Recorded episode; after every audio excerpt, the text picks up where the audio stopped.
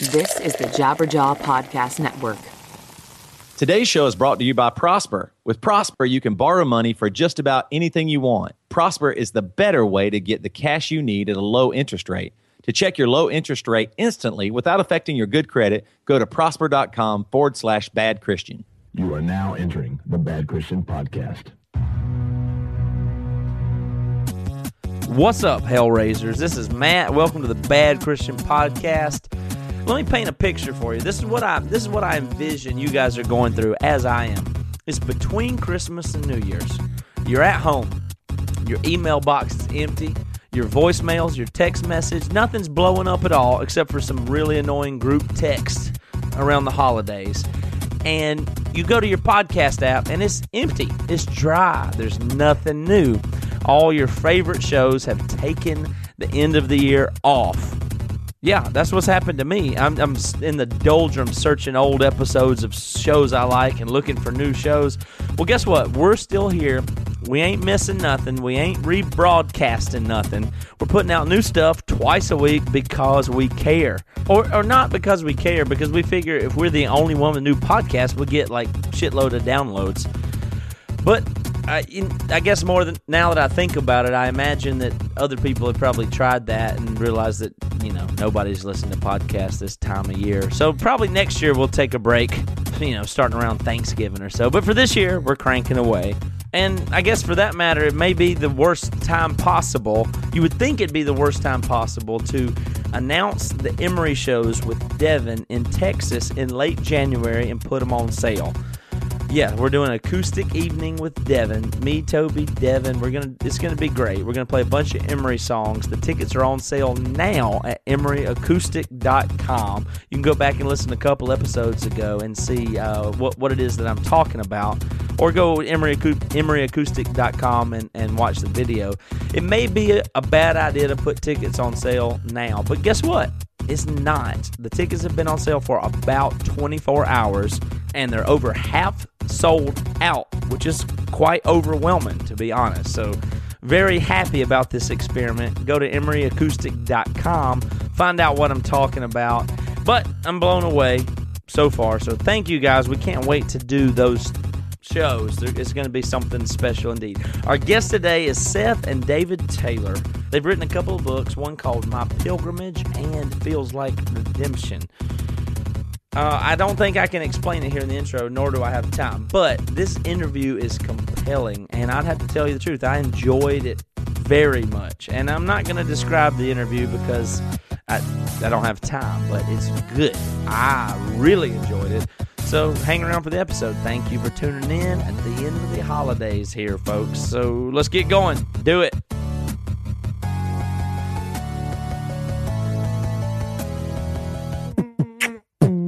In the new year, three, two, one, hit it, Joey. We're in the new year. We're gonna have no fear. I am excited to do the podcast. Right on. Welcome to the podcast. I suppose we're doing video and stuff now. I don't know what we're going to do with this, but we're actually capturing video, which is very cool. I'm much more enjoying seeing you guys. I can I can see what's Yeah, going on. me too. And your garage is looking great, by the way. So what we're basically Really thinking is that we're doing. Um, we'll start putting this up for the BC Club at least. I'm not saying we're going to do all video all the time, and every Yeah. Episode will have video, but everything we can get that looks good that works at all, we'll go ahead and try to throw it to the BC Club. So Love it. join the BC Club is the point of that. And then maybe one day we'll get good enough and we'll be able to put all these out uh, on video for everybody. And then beyond that, if we get good enough at it, maybe we could be able to have a live show and like come into you on Sunday Man. afternoon or something like that. But Man, we're going to try my to use the money and stuff from the BC Club for stuff like this, at least. That's at least part of the idea. And also, I don't know if people have gotten into this yet, but y'all know we have an Amazon uh, link now. Do y'all know that? Yeah. I've, I mentioned it a couple I, times. I heard that. See, that's Toby. That's one reason why you should at least listen to Matthew's uh, intros each each time we put an That's episode out, exactly what I fast forward. There's some. I only listen to ads mostly. It's like shopping. Podcasting, listen to podcasts to you is like shopping. You just go through each podcast that you have and go straight to the ad part. Oh, for sure, Yeah. for sure. Joey, how's the new year treating you, buddy? Oh, it's good, man. It's good. I've made so many New Year's resolutions. I can't even keep track of them. I can't even keep track of them. I tell you what, I have I have vowed to stay away from porn. Yep. I have vowed from staying away from talking bad about my wife oh with my man, friends. that's a hard one. I mm-hmm. have vowed to stay away from vulgar gestures. Whoa, I mean, just, just- gestures, not What is words. vulgar Oh. gestures? So obviously that's the middle finger. Is that right? oh no, vulgar vulgar gestures is like grabbing your crotch and like Oh yeah, Yes, You I'm should t- like that what was like are- all you did in 2015. Hey guys, I'm taking over and I'm going Wait, to. were we rapid fire? And what's he I- taking over? I'm not. I'm Yeah. not up wait, on wait, the wait. plan. Oh yeah, hold on. What- What, do you mean? Let, you're taking over the podcast right now? yeah, and I made an intro. But to my time, but time over. out, but time out. Did but we still didn't. I wanted to solve the matter of whether or not everybody understands how to use the Amazon link. Can we oh, revisit Oh, I'm that? sorry, Matthew. Do I'm people sorry. understand Hey, what by that the way, if you don't know Matthew's middle name, it's Dubose. Matthew Dubose Carter. All right, go ahead, Dubose. Well, I thought it- it was Damas. No, it's Dubose Damas. Yeah. So you just you know go to you have to go to Jabberjaw Media's website. Because I don't think we have it on our website yet. We might, but if you go to Jabberjaw's website, jabberjawmedia.com, and find the bad Christian thing, click the link there on Amazon, and everybody save that. You just save it into your bookmarks, and then whenever you shop on Amazon, it'll kick us some money. It doesn't cost you nothing, assuming Ooh. you're already going to shop on Amazon. I'm Amazon. going to use it. You know, you can. I'm going to use it all the time. You can. I'm a Prime member. So I'm saying, anytime you anything you order on Amazon, it'll it'll kick us some dollars or cents. I mean, something like yeah. that. Uh, uh, uh, Kick it, don't uh, babysit uh, it. uh. Go to Amazon right now. Amazon. Go to Amazon, Amazon.com and buy it. Amazon.com With and what buy is the code, With Matthew? the There's no Code code. You just click through that link and bookmark it. Oh. And then Yeah, you always stupid. when you ever you shop on Amazon, it'll work. Ain't no code to it. It's just simple.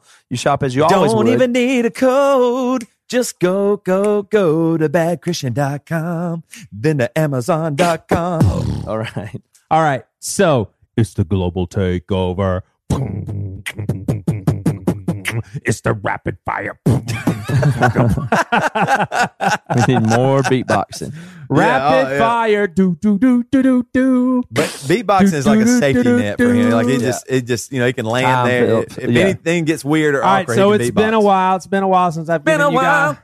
It's been a while since I've given you a rapid fire, and I want to go ahead and do that. I've got three things that I want to present to you. Tight. And see, uh, you know, for our listeners, this is this is one way that I get to Love just it. unashamedly throw stuff out there that could be dead end because Matt and Toby don't have to feel uncomfortable about laughing in front of the thousands of people listening that hey, that's a dead end story, Joey. You suck. Blah, blah, blah, blah. But now the the the the clinker here is that one of these stories I've got to go. What does that mean? The So, clinker. What does that The- mean? I know, I know, I've never used that. The I'm clinker. not aware of that. I don't Is think- it is it clincher? No, I think he's thinking the kicker.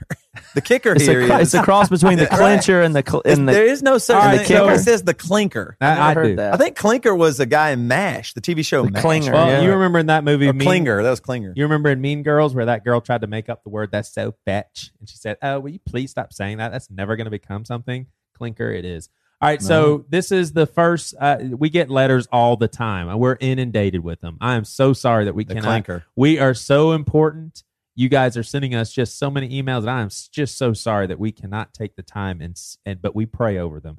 So here is an email that we received, and I'm not going to read the whole thing. I'm going to read the last part, and here's why I think it's just so unique. It's it's uh it's it's from someone that goes to Bethel Church, and I tell you what, I stereotypified Bethel Church because I cannot believe how this person talks. You are you are in for a surprise at the last couple sentences, but first, long long letter.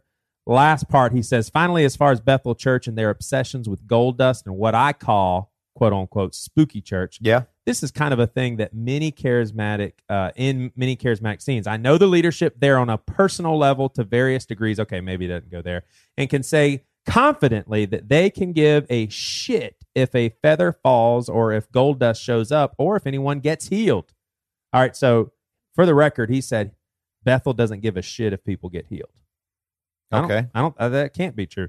They want God's presence, and the other stuff is just a bonus. The people who attend a church are obviously a different story. Some of you guys are in ministry or pastors, so you know that for every healthy leader, there's 30 congregants who have good hearts but take things too far.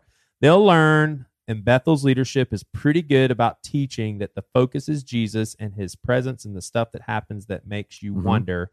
Weird, spooky church is extra stuff. Now, this is just the great. I've never heard this terminology. Hopefully, I didn't come off like a burlap sack of full of veiny dicks. I'm gonna read the world, I'm, gonna read that again. Hopefully, I didn't come off like a burlap sack full of veiny dicks. What's wrong with this guy? How do you even think of that? I really, really love you guys and your podcast. I think you're amazing. I just thought I'd provide some insider info since I'm kind of in that circle. Also, Blank would most likely, oh, well, I can just, Shawn Bolz would most likely come on the show. He is also not a burlap sack of veiny dicks. Wow. Maybe that's something they say in Redding, California. Yes, burlap that's a sack. Bethel thing. I'm pretty sure it's a Bethel Yeah. thing. Gold It's dust. Kinda- you Yeah, I know, would think bag- that's kind of hipster dicks. too. I mean, a, a burlap sack. It's got to be Yeah. expensive leather. I, ju- Hipsters I think that it's just one of the dick thing. sayings in their culture there. I'm pretty sure. I haven't. What do I've y'all think noticed. about them just not caring about the gold dust or the feather falls or the getting healed or something like that? Well, but okay, but that what, you, what this supposes that feathers fall, they materialize and fall because of God's favor. Toby's looking and into that a gold bit dust more and than gold dust comes on them. There's videos and stuff of it. Right, And, and yeah. what this guy's saying, if I'm understanding correctly, is yeah, of course that stuff definitely happens because dust, is a sign of God's favor, and it's real. But we're Yeah. not even looking for it. We're not even asking for it, and we that's not even what we're about. Right. Which it, if it was true, then that would be a reasonable position. However, I would think that I'm going to guess eighty something percent of people listen to this podcast, and probably eight, probably you know, uh, 75% of the 66% of the people on the podcast uh, don't think that that actually is true, that feathers materialize and dust made of gold comes out of the air and lands on the people there when they're really worshiping. I don't believe that that is the case. So if people are Yeah. experiencing that, that means that therefore must be manufactured or caused or fabricated or lied about or something to that effect, in which case certainly they care about it enough to fabricate it. I'm assuming, and maybe I'm dumb, that most people don't think that's actually real, the feathers and the gold dust. I don't know. I could be wrong, and it could exist. What's crazy is Bethel Church. I mean, they they are arguably becoming mainstream. I mean, you go to iTunes and they're on top of the charts for worship CDs and all that stuff. So it's not like they are are portrayed, or it's not like they are being seen as these crazy cuckoos. Now, a lot of people do see him that way, but uh, anyway, yes, that, that whole thing is super. yeah, interesting. no, uh, but but the fundamental question is, Joey, do you think they have special feathers and gold dust? Do you think that's No. real? No. Okay. okay. No, I don't. Then in that Yeah. case, what his email says from your point of view is still an email to be rejected. And I'm sorry to this guy. And I'm not saying he doesn't believe. it. I'm not saying he's Yeah. a liar or false or anything like that. But if it was real, then his point of view would be completely valid. I would Right. agree with his point of view. But if not, then he doesn't understand that it's not real or he's in on it or something. I'm not sure how to take that. And I could be wrong. the scary thing to me is that maybe people have seen it, but that still doesn't make it real. Like, you know, like why would the Holy Spirit, the big con- thing that the Holy Spirit would do is make gold dust and feathers? Why not cure cancer? Why would the Holy Spirit, and why would it only happen at one church? Does that mean all the other churches aren't believing the right way or all the other churches are wrong? Yeah, it's and their worship is terrible and bad and not holy. I mean, I, I guarantee you there's a billion churches like, hey, we, we pray just as hard as you. We, we sing songs just as much and all this stuff. I mean, all that stuff, it just doesn't make any sense. And it's supposed to make you think, oh man, the Holy Spirit is present and God is present and he sends gold dust. That makes me feel creepy. Well, it's if, the- God, it's if God's about to- gold dust, that, kid, that doesn't sound good. Well, I'm not. I mean, I'm not even trying to be you, obnoxious. boy, if you breathe all, that though. stuff in and die. Yeah, it's like asbestos. No, I'm not even trying to be obnoxious. I'm saying thank you for writing the email. Thank you for listening Yeah, to us, I knowing I that do. what we I say and think. But I, I guess what I'm saying to you, sir, is I, as far as I'm concerned, I have no way to, in no way in my frame of view to believe that the gold dust is is real. It would be cl- most likely. My best guess is it's similar to uh, planned spontaneous baptisms. Like it's to edify the church and the people that cause it to happen. I don't know if they're up in the rafters or what it is. Um, actually covertly m- synthesize something like gold dust or something in the lighting or I don't know what it would Yeah. be, and Well- then therefore the, the the attenders of that church are probably uh, experiencing it as real, and maybe Well, they feel you- like that's good. Thank you for saying sir, but that was from Joyce Meyer. Go ahead, Toby. What you? what you- Well, I was just going to say too. I even believe that God can do anything, so I don't even care if if God wanted to make gold dust. I'll even let's even go here. Maybe it happened once, but then you become known as a church that did gold dust, and now you have to do it all the time, or it has Yep. to happen more, or and then you fabricate it or something. You know, it's the same things. You do. Somebody gets healed, and then everybody goes, "Well, I got to go heal, get healed from this guy." As evangelist, and then he has to make people feel like he can heal, or so, like the the culture starts wanting something because they saw maybe God do something, and everybody think, and then you have to fabricate it in a unhealthy, maybe bad way. So to me, And we we also see and I that believe this guy only- believes it and Yeah. all this. That's what I'm saying. I mean, and and yeah, we're we're big jerks and veiny dick knapsacks or whatever. Go ahead. All right, second second little uh, popcorn is. I think you guys would get a kick out of hearing this. So I love these guys like brothers. I really do. Okay. I love seeing them naked. I love cuddling. Mm. I love talking about deeper spiritual truths. Uh, but sometimes they can be really, and, and I know they try. This is not, it. you know, sometimes they can be inconsiderate, but this is not one of them. They're Are you not talking about your kids? Yes. Uh, they're not inconsiderate when it comes to communication. They really want to do well, but sometimes, man, it is like pulling teeth to get information out of Toby, get information out of Nope. Matt, get get what I need from them. That's not true. Um, but listen to this: we had someone email us to see if we wanted uh, some samples of bitters that they would send us freely, and Toby responded in five minutes, and Matt responded four minutes later. Now, I have been trying to get answers about bad Christian operational stuff for days. Phone calls, text messages, emails. This guy emails that has something to do with liquor, and Toby emails back in five So- minutes. Prompt. Thank you, sir. Uh, here's my address. Anything else? Here's my phone number. Oh Call me yeah, anytime. I mean, eh, send me something. You got it. Like the case was closed within well, let, within let's let's twenty minutes. Let's break that down just a little bit. Let's just Oh, explore that. it That's right. Well, let, us say this guy's name too, it. Kevin Meng, M E Mhm. Meng, M E N G, and he makes his own bitters, and so I can't wait to try them. He's sending them to us, and I'm really excited. And I'm not drinking alcohol, so it goes in club soda, so it doesn't have to do with liquor. Okay. I was very interested in the topic. Let me float this notion by you, Joey. Um, Okay, wh- I Mr. mean, why do you think that is? I mean, your, I mean, your base theory is, oh, they're going to get something out of it, so of course they respond immediately, right? to be honest, and and we're we're not your stereotypical podcast that avoids these sorts of things, but to be honest, it's more out of entertainment stuff. This was an easy email for you guys to answer, I know. and and it was also super fun. Where a lot of the stuff that's more Mhm. operational, it seems tedious Yes. to, to y'all's minds. It also Mhm. seems overwhelming. Yes. So for me, when I send a like uh, three or four questions that really just require yes or no, I see that as very simple. My wife sees it as, oh my gosh, this is a lot. I don't want to sit down and think about this right now. Where I'm just like, no, just answer. Y'all are y'all operate a lot more like my wife, so I actually understand that. But I'm just make I'm making sport of you guys. No, I know, and I, I I'm gonna I'm going with it here. So what I'm saying is, let's take let's explore just a little bit and maybe give a tip for people out there. This guy did get an immediate response from us because we had something that he was immediately offering, and there was an immediate gain. And of course, you can add an element of I'm a bad person or selfish or whatever too. But eh, eh, even that aside, nonetheless, it should teach you something because we live in a world where it is very difficult to get email response from people, communication, Right. this and that. Certain people, I'm not saying I'm the most popular person in the world, but I have a m tons of inboxes and tons of people that want different small things from me in many ways. Now, Right. to be honest, and I'm I'm not any I'm not saying I'm any different. I'm sure everybody that when you ask them how they're doing, they say, "Oh, I'm really busy," feels the same way I do, and that is oh my gosh, my email and communications are full of people that want stuff from me. So Right. if you feel like I'm a specific person, my name is so and so, and nobody ever responds to my emails, well, take a reflexive opportunity there to think about why that is just for a second. So, and something I say to you guys sometimes is, hey, if I if I'm going to call you and give you good news, you're going to take that call. Like what I want is people to email me with good news. Right. That that should be actually your goal.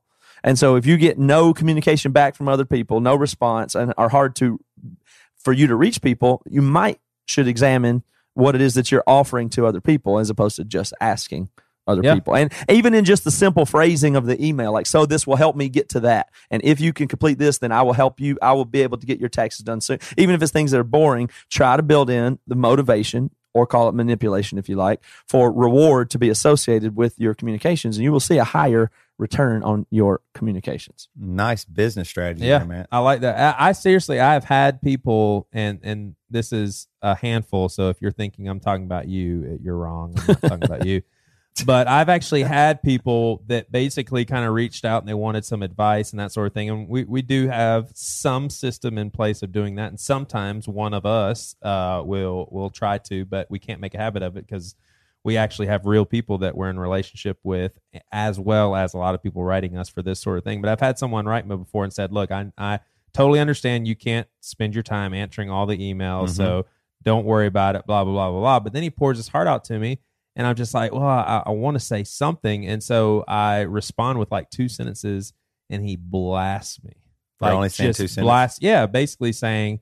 That was kind of a asshole. Like I can't believe that's all you. Did you do it in all caps? no. but but anyway, I, I do think like uh and, and I, I know that person was well intentioned and his feelings were hurt and that sort of thing. So I don't fault him. But I do think someone like that has got to step back and just a just a person that's not even on a podcast where people can Facebook you and all that and, and email you and all that stuff phones are blowing up with text messages from mom, from dad, from my friend Right. that I haven't seen in a couple of years who's coming into town, from someone that needs something sent to him, from someone who's asking for the address and all that stuff. And it's just like, you got to make a decision. Okay, am I going to be a slave to my phone throughout the day, even when I'm home while the kids are around? Or at some point, am I going to say, I'm not answering this? Like it just, Yeah. you know, and it's, I think people don't realize that sometimes they're asking more than than what they think they are. Like, I mean, they they need to realize that, like, seriously, everybody in the world is busy, Right. just to ask somebody to do something, it can be a lot. It really can be. Um, which is kind of interesting you say that though, because I'm, I'm I wanted to bring this up. I haven't even emailed him yet, so I'll probably have emailed him by the time this podcast comes out. Um, I uh, we were doing, I think we were doing an Audible ad, and I mentioned that I really like Stephen King and I love all the sci-fi and fiction stuff. And one of our listeners sent me their book that they wrote, and the book's called The Shot, um, and it's by Doctor Gaines, um, and uh, it was awesome. really.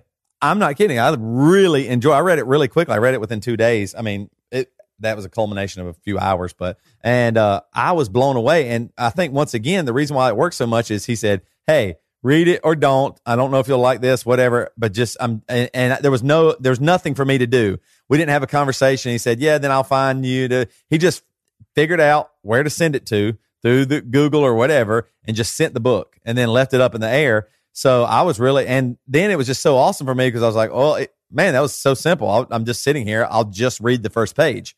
Mhm. And, and if I hate it, I'll turn it, I'll throw it away or whatever, give it to somebody else. Right. And uh, it was really good though. I mean, I, I highly recommend it. I'm giving it, you know, he doesn't, he's a listener. I, uh, I don't know if he's in the BC club or anything. So, um, but regardless, Dr. Gaines, check it out. He's out of Colorado. I mean, I really think it was really, really an interesting story. I, I took it as like a, a, a almost like a, a really neat idea on zombies. It's not zombies, but it's kind of a neat idea of how you could, I don't know, a more realistic way. I just thought the whole thing was just really great. Really great book. And going back to your point, uh, the thing is, I don't have time to necessarily look at all the. I mean, there's tons of probably listeners that we have that write books and stuff like that. But I mean, now I, I don't care about getting flooded with a bunch of books, and I don't know if everybody's going to be as good as Dr. Gaines, but uh, it really, really good story. So I Right. wanted, to, I wanted to mention that after I'd read it and just say that, yeah, that the simplest way, like that's what we did when we started Emery. You just you go to people and you give them stuff. You give them your stuff. You make it as simple as possible for the person you're trying to get something in their hands or whatever, and then you might have a shot. Yeah. Even then, you might not still have a great shot. But I mean, if you just say, "Hey, tell me what you think about this," that's just so hard Yeah. because I don't have time to. Then that means I have to literally stop everything I'm doing and focus on that as opposed to all the other things instead of, "Oh, here it is. I stumble Okay, I'm going to do this." So Yeah. Yep. Anyway, yeah, We got time for one more? yeah, All right, one more. all If- you want. There is uh there's someone that I went to church with a long time Can you speed ago. it up? Yep, and I still keep in You touch went to church them. a long time ago, So they actually have a kid in the third grade, right? And their school out in the Midwest. Cool. And basically, there's a kid in the classroom that is having a sexual identity crisis, apparently. And so basically, um, my friend was talking to a fellow parent, and the parent basically said, Yes, my son um, it has been very depressed lately, has uh, not been able to concentrate in school, uh, shut down at home, and so we started asking questions. Right. And basically, what came out is the little boy, again, a third grader, the little boy said, uh, I don't understand why I'm not a girl. And so they kind of talked it through a little bit with him. He just says, I feel like I, uh, you know, in, in his way, I feel like I relate more to girls and all that stuff. So anyway, I was telling Toby all this stuff. We had a great conversation. But basically, the parents' response was to get with the guidance counselor. The guidance counselor and the parents at this school all decided, okay, well, let's let this kid express himself. Let's let this kid be free with whatever he's feeling. So now you got a kid in the third grade, uh, a boy that uh, was already somewhat of an outcast that already got teased by the kids, and he's showing up to school with, uh, you know, fingernail polish, uh, bows in his hair. Uh, but the parent was telling my friend, this kid is like it's like night and day. They are happier. They feel like there's a you know huge weight off their chest and all that stuff. Toby and I talked about whether or not this this person and and I mean the thing is is we're not offended by this kid's parents' decision to express himself or anything. I mean, we're not offended by someone's sexuality or anything. Toby made the point though, did that parent just basically make that path for this kid to where there's no turning back? Like in other words, could this have been one of those things to where someone's just like, okay, well, this kid's a little confused, let's just stay the course, no big deal you know, 10 years later, he's, you know, dating girls and all that stuff. And that was something he reflects on as a confusing time in his life. Whereas now, if this person's straight, they're never going to operate as a normal straight person. Correct? Isn't that kind of what you were saying? Well, uh, normal is is very subjective. What I was saying is, I think Matt, I, I've really been thinking. I think you got me on this kick of Oh boy. thinking about sexuality is a lot more fluid than we we say. I think we try to put way really harsh parameters on things, and we look from adult eyes into uh, and what our sexuality is, and then I think even unintentionally sometimes we put that on younger kids who are not thinking sexually. They're just thinking interest, fun, what I like, what I'm, uh, what what I might want to try or what I want to do. So the only thing I was saying is, I think overall, in general, why not let kids do what they want to do? If a kid wants to wear a dress, okay. If a kid wants to, uh, uh, you know, if a kid does wants to wear pants, or if a kid wants to uh, like Barbie dolls or like football or whatever it might be, we don't need to. The number one thing we don't need to do is put any sexuality with that, at, especially when we're talking about a kid that is seriously under ten years old. I mean, like the idea of just putting, oh well, this means that this person is this. I think that's really detrimental because you don't know. You're saying let him wear the nail polish might be reasonable, and that doesn't mean that that's oh no turning back. what I'm saying is, why would that immediately mean, oh, well, this he identifies as a girl? Maybe he just Yeah. likes wearing nail polish and dresses for for now, or Right. maybe he will be identified as a girl. Maybe maybe when he's older or whatever, he'll say, yeah, I always knew, and that, that okay, I'm even okay with that. I'm just saying, I feel like our bias a lot of times is we have to define this and say this person is this, and that way we know this person is 100% gay. This person 100% straight. This person 100% transsexual. This person's what you know whatever it might be. Or it's just And I- people doing what they want to do at the time. Right. That's Well, that- it that's, shows- that's all I'm saying. And and what I'm saying is I'm not negating that somebody can go, this is how I identify. That's totally fine. But let them decide. Why do we don't need to put our input into that and go, well, this is what this is. If if there's a kid, like if, if my son goes, Hey, I really just want to wear a dress, my immediate reaction, living in the South, being a Christian, all these things, I feel like it's just put inside of me to worry about it or go, You will "Oh, no, worry. what yeah, what It does this mean? What does this look like? degree and, and, and honestly, the biggest shittiest thing about that all is just it's the big worry is because what will other people think? Yeah, that- what yeah, sucks. that's what's I love my son is- no matter what. No matter what my son does or becomes, I am going to love him, and it might be hard, but that that that hardness is with me, not with him. I'm always going to love him, no matter what. I'm always going to love my daughters, no matter what. Regardless of what they choose, and hopefully they all they, they choose will good and don't become serial killers or whatever. But I, I'm just saying, I feel like we immediately rush to judgment. Oh, well, this is what this means. So this is what looking for the category kid. of it. Yeah. Right, Well, I mean, the, you know, the interesting thing would be if some kid, some kind of pre-sexual kids experimenting in these other ways. I mean, if you think about what could possibly do long-term damage to people, the types of things that do long-term damage to them is stuff like seeing and picking up on or being forced upon them the absolute sheer terror of their parents being mortified at who they are. Right. That's Right. and that and that's the uh, pretty much the only method parents have of trying to right that ship and not let them be gay or act like a girl or dress this way or, or identify as this. You know, you can imagine what a lot of parents traditionally have done or would do in that situation and how traumatic that in itself would be. Even if perhaps it was just some weird expression, artistic face, non-sexual thing. But Toby, you said you didn't like this decision to encourage this expression. No, no, no. I said I actually said you should be able to do whatever you want. What I don't like is that you immediately like the idea that I am a girl.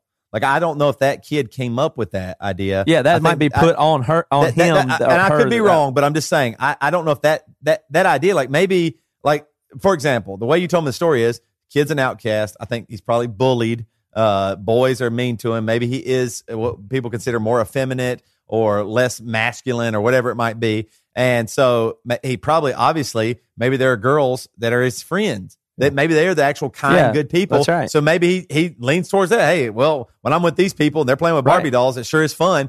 That doesn't mean anything. and so and so it's bad to call to say that person oh so you are what we know as transsexual. It turns out you were a girl the whole time. Maybe you don't Right. maybe all it is is an, an eight year old or a nine year old like exploring thing. Oh the men stuff is weird. Men have been bad to me. Oh women are nice. And then uh, slightly after that there goes oh but now I, of course i'm attracted to women. I, I understand what i where i was at at that time you know like there's a lots of ways to to Right. experiment. I mean that's all life is is figuring out social constraints and experiments. And so with limited amount of you know if you're told early on because of three impulses that you had that you are now this well that might be destructively profound yeah. even in the name even in the name of trying to support his transition Yeah. you, that isn't that necessary thing to even do Right. On either way, it just seems like it's implementing what others think as opposed to let me decide and here I go. Okay, this is where I'm actually at. After when you're when you are start experiencing sexuality and you start realizing all that stuff when you're at least you may, maybe a teenager or whatever it might be,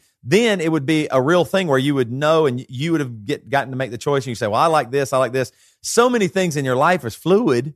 I, I mean, so many things. You you you changed so much in your lifetime. Like I know, I'm I'm 39 years old. I have changed in so many ways, even sexually. Some. I, I mean, seriously, I probably haven't gone as far as other people, but I'm I'm just saying. I mean, all those things. So I I just feel like it could be a detriment to that. And, and since I don't know enough of the story, I don't know. I don't know these people. They live far away. All this stuff. But I'm just saying, like, I, I think what I fear is making this declaration of this is where it is, and then all of a sudden then a kid who doesn't know anything goes, "Oh yeah, well my dad told me what I am, and so that's what I am." Yeah. You know, I I I knew from an early age that I like Barbie dolls. That's maybe all that means. or i used to like barbie dolls when i was eight Yeah, I did too. I think I used to play with whatever it might we do be. it I mean, yeah. do we do the category thing to adults it also, let me clarify too. That's a tough situation. Yeah. I, I don't envy that father, and I think the father's trying to do everything he can. Yeah. So in that situation, he might be doing the best he can. I, I don't have any negative things to say about the dad being a bad dad or anything like that. I'm glad That's you I'm said that, Matt, because uh, that whole story was about Toby and Ike. yeah let him wear the damn dress I don't think I would really care, and I would, well you would care but but you you might you might allow it yeah I would care, but I would oh, like I would I'd want Yeah. just the idea. Like that's the thing when I think about Ike, who's four years old, looking at me and going, "Yeah, I just want to wear this." I don't think he's thinking I'm a girl, or and, and if he is, maybe maybe he even is. Maybe I'll even go there. Maybe he even is, but it's just Ike right now. Like Ike Yeah. when he was younger, right. cried all the time, or Ike now talks sometimes like a baby when he wants to get his way, or and I think later he won't, or whatever. You know, I mean all these things just let the kid be a kid figure out the world we have all these parameters now of what your identity is and what your sexuality and all this stuff and it defines you as opposed to i'm a human that's what defines me i'm actually a human that's the most thing we have in common then we then there's tons of variables from there about your idea and personality and what you want to do and all those things and let those things maybe blossom a little bit Toby, that's a very mature point of view for you to have Yeah, i think yeah i wouldn't have had it probably three weeks ago but i'm i'm i'm, I'm growing i'm growing nobody needs me to tell them what they are regardless. including They- your they- own they- damn kids Yeah. i Yeah. agree with that That's that, but it is hard. It is tough. So all right let's take a break Okay, guys, I just want to take a second and talk about Prosper. Uh, what a cool website. I just think this is such a cool way to take money into our own hands. Keep it out of the, you know, out of the craziness and you don't know sometimes where you going money's going to come from and you want it to come from a trustworthy ser- source and that's what Prosper does. It's really cool. There's all these new things like Uber and Airbnb and Prosper's kind of just like that. you can use Prosper to borrow up to $35,000 in as few as five days. Well, let's be responsible. Let's tell people. What's, let's just give them a couple of ideas that are good uses of money. Right? Like you could go buy a bunch of uh, uh, you know, Balloons. balloons with it, or you, you could go buy a bunch of of scotch and bourbon and drink it all. Probably not a good idea. But what would what is a good reason to actually borrow money? If you, I would love to borrow money to remodel my studio, which is my garage, and make it into an actual studio for the podcast and for Ah. videos and all the stuff that I want to do. and then we can even earn more money because of that. So a good investment there. How, I would say the best one. This is kind of a no brainer. Almost everybody has some credit card debt, and that can be ten percent, fifteen percent, nineteen percent uh, interest rate. So the smartest thing you can do is borrow money at a better interest rate to pay off money at a lower interest rate. That's always a, a no brainer and a home run um, if you can do it. And Prosper Prosper gives you really good rates. Prosper.com is the better way to get the cash you need at a low interest rate. That's their whole mission statement. That's their whole idea. Totally. So to check, go right now, check your low interest rate instantly without affecting your good credit. Go to prosper.com forward slash bad Christian for up to $35,000 in your account as in, in as few as five days. That's a prosper.com forward slash bad Christian. One more time, prosper.com forward slash bad Christian. Now we have to do this legal disclaimer. So I want to read it in that fast voice with like, you know, sound like a real radio guy. Yeah, go ready? for it. Here we go. Do it. Other restri- Other restrictions apply. See site for program and Visa prepaid card details. All personal loans are made by WebBank, a Utah chartered industrial bank member FDIC equal opportunity lender. That's good, Toby. I, I, I think I could do radio voices. You got it, baby. All right. Well, let's, uh, we got another ad today, and I'm man, am I thankful for these ads and that people s- support them in the way that they keep coming back. We've got some signed on for next year, and somebody we've been doing ads for forever. Our great friends at Tooth and Nail Records, and they have a band that we really like. So this is win, win, win, and that band is We Are the City. We're going to listen to a song from it called Kiss Me Honey, and it's from their new record, Above Club. And it just came out in November, so it's still in the middle of that cycle. So, still new people uh, finding their way to this band who we've had on the podcast here before and everything. So, um, here it is. I hope, hope you enjoy this part of the song.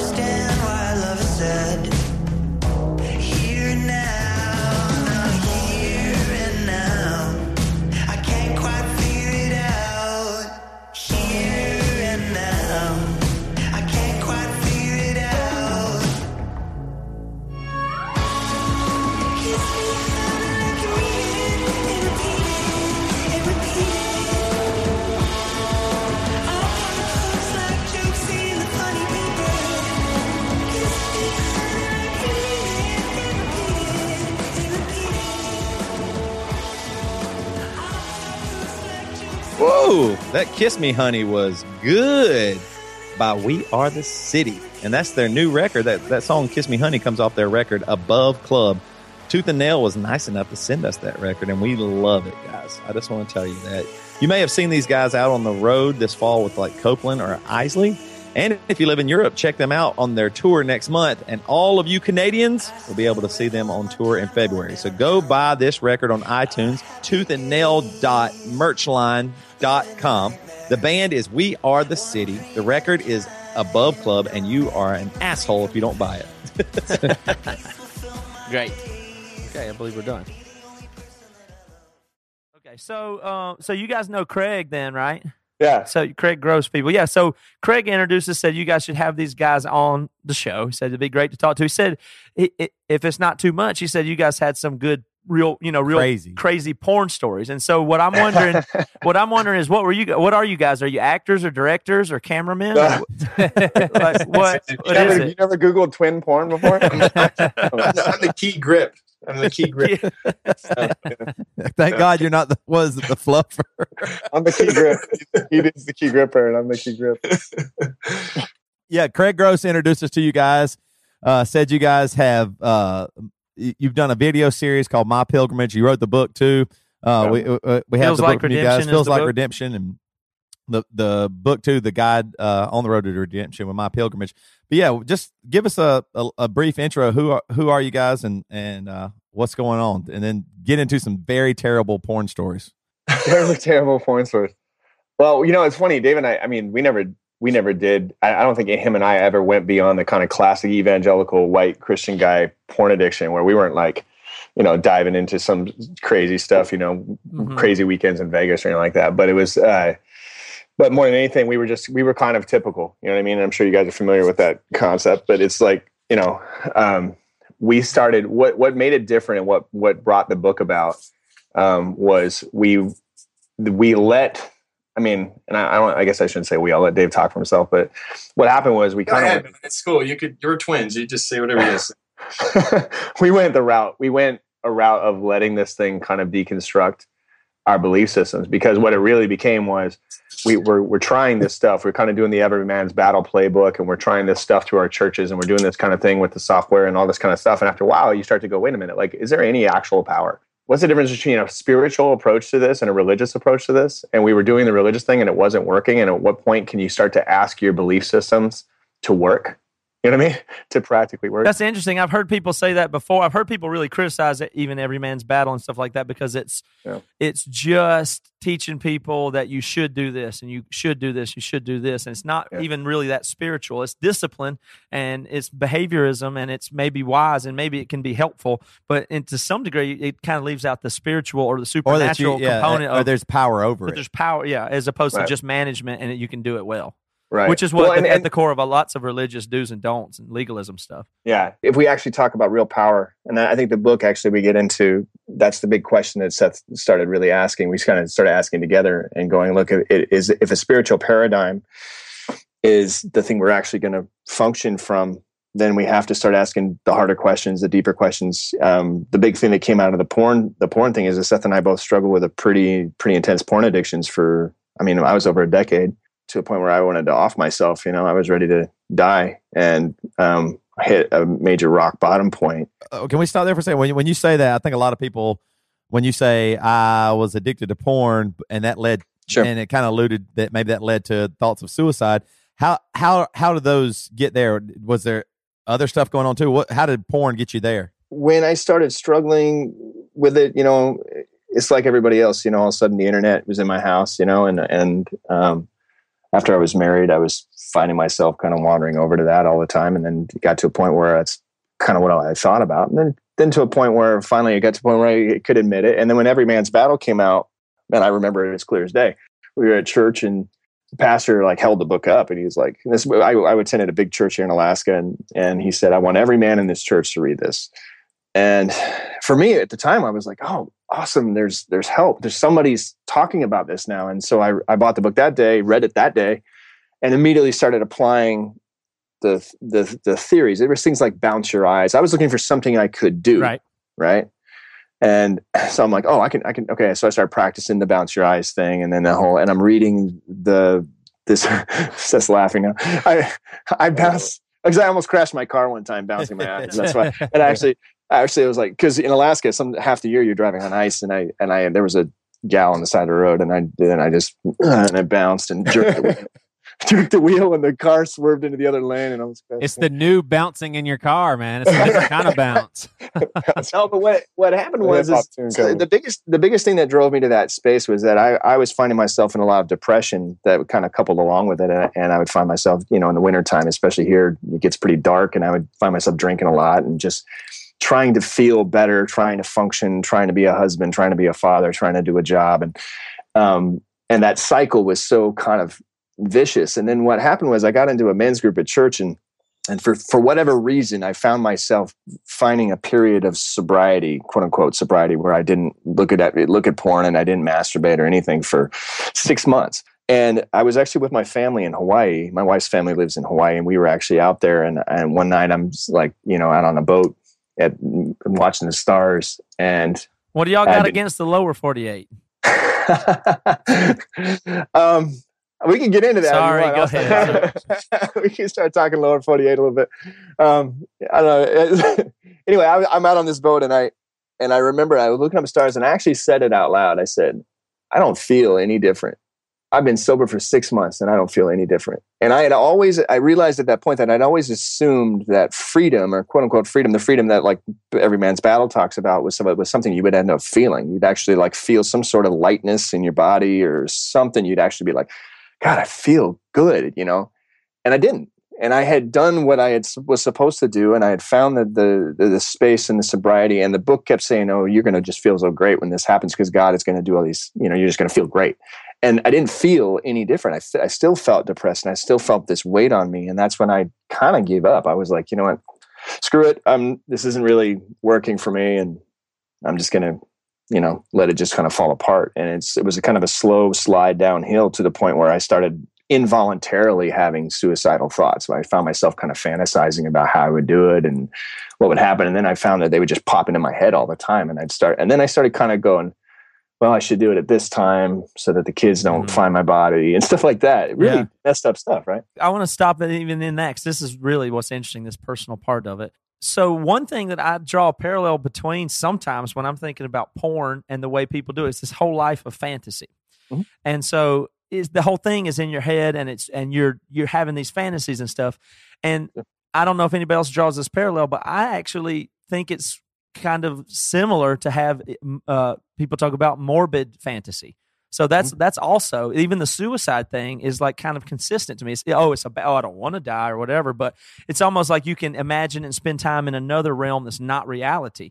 Like you can Mhm. do it with mental, you can do it about your health, uh, you can do it about your death. So really, the whole that, that whole thing to me is just saying escape, escape, escape, not reality, not reality. So there's Right. there's some parallel even between the suicidal thoughts and and the the pornographic fantasy. Is there, do you think there's a connection there? Absolutely. I'm going to let Seth speak to some of that because that you know, Seth was kind of the driver in the book, and it's a lot about like what you're talking about. Yeah. Well, I mean, ultimately, it came down to this idea that you know, and, and really, this was a conversation between Dave and I when David found freedom, and I mean, he found it fast when he started actually diving into real spiritual work. He he just he called me and he goes, "It's really simple, bro." He goes, "Porn is not the problem." I'm like, "Okay, porn is not the problem." He goes, "Porn is the medication for the problem." Uh huh. I was like, okay. He goes, so what are you medicating? I'm like, I don't know. And he's like, yeah, okay, so we're going to dive into that and that entire idea that porn was something keeping us disconnected from this thing that we're actually medicating inside of us. So fantasy, and it functions, and we medicate on all kinds of crap. We can Sure. medicate on, on religion, we can Yeah. medicate on work, we can medicate on all these kind of things that keeps us separated from the fantasy.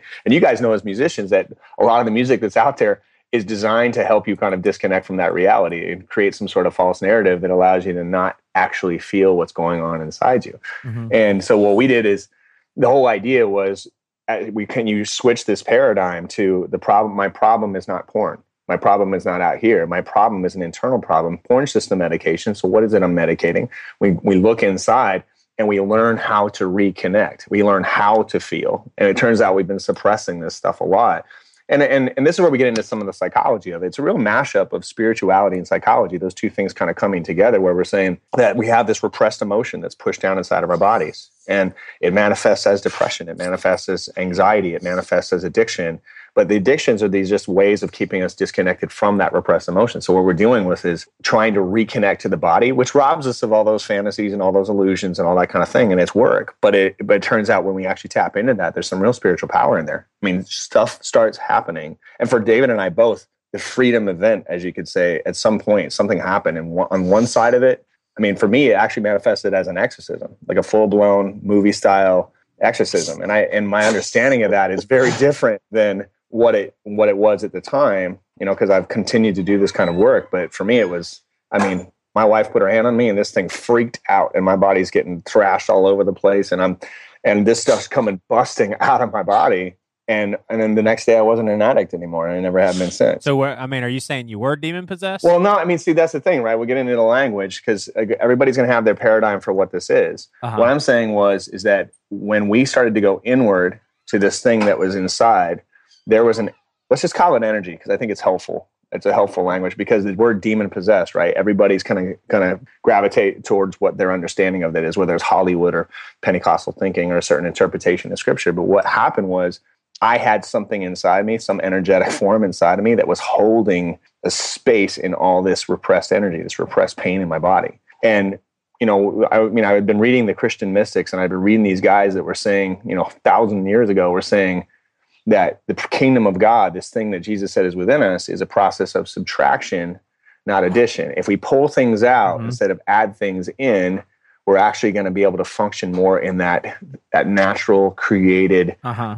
image of God's self. And so I was like, okay, let's do that, you know? And so I started just basic meditation techniques of trying to learn how to feel my body again. Cause I found that like, like, like you guys were saying, like Matt was saying about the disconnect from the body, that fantasy kind of space was all keeping me from actually trying to feel the thing inside. So once I started practicing just feeling, which is kind of what we teach in the book, just learning how to feel that internal space, I started to be able to feel that that repressed energy. And I started to feel something.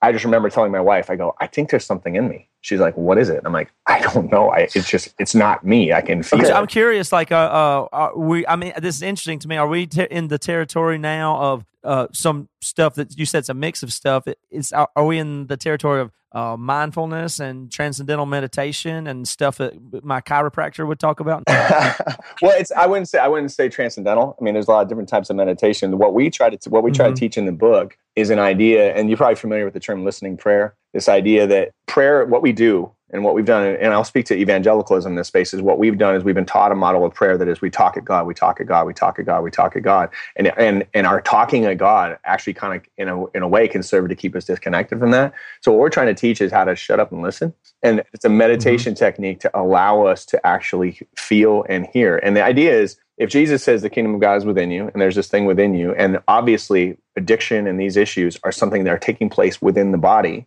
what if we went into the body? So the whole goal, like you know, in the book, you know, we, we just teach a really basic 10 minute kind of experience of how to feel, just feel what's inside your body. So like most people, like I know that some, of you- I've heard, you know, I've listened to you guys quite a bit. I know, uh, I think it was Toby was saying he was dealing with some depression and that kind of thing. There's a very distinct feeling in that. And sometimes it's a numbness, you know, sometimes, nu- and numb is a very distinct feeling. But what we try to teach people is how to locate this stuff in the body that we're actually medicating and work with that and allow in, in the silence, silence and deep breath and a focused attention is a very basic form of meditation. I mean, it's a very ancient Christian form of meditation, but for some reason we're we're kind Sure. of cut off from that in the church. But but what we're trying to do is teach people how to just go in. Do some people think this is new agey though? Does anybody say that to Um, you? you know, honestly, I'm surprised we haven't gotten that feedback very much, and I think part of that is because it's like my friend Ryan said, like in this arena of porn addiction, I think the church is crying uncle. You know, and I think that people are going, whatever it is we're doing is not working. The Every Man's Battle playbook has failed miserably, and it hasn't helped us. And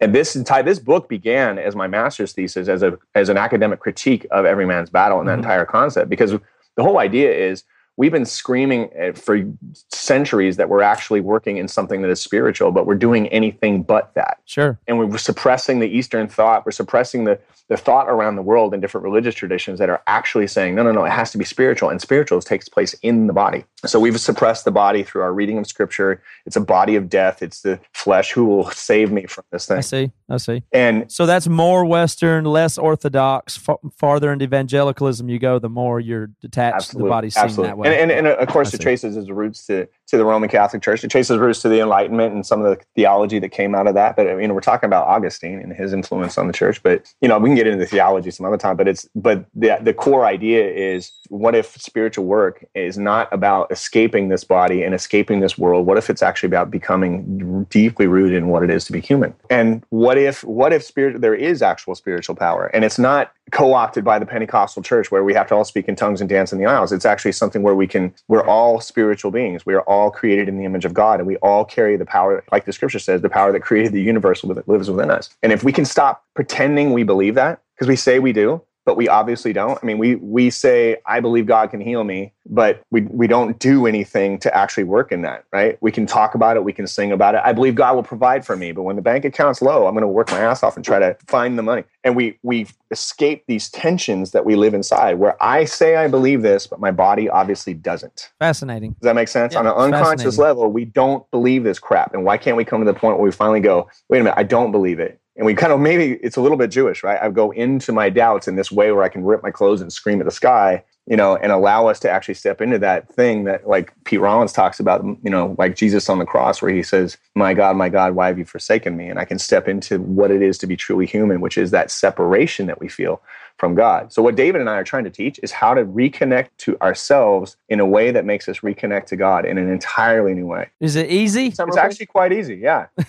so the thing is, it's easier than people think. The the difficulty is that we'll find resistance from some of that crap that is kind of buried in our bodies because, like, you know, we have this kind of resistance set up to not feel some of that stuff that's buried deep in that mm-hmm. subconscious. Oh, it's yeah. a survival mechanism, right? We're talking about the ego. You know, it's the psychological term that Carl Jung and guys like this talk about. Something inside our bodies that says, "Don't feel this; it's too painful," and that's what's disconnecting us from ourselves. But we teach a ten minute process. I had one kid. There's one kid up here. He was a he was now he's not a kid. He's 25, but he was a youth pastor up here, and he he's. He's a youth pastor up here at this big mega church. He got the book, he read it, he just tried this basic little 10 minute process, did it a couple times, and then he's like, he calls me and goes, I had the most powerful experience of God I've ever had in my entire life. And then a month later, he quits his job, moves down to California to, to he's starting a PhD in contemplative theology.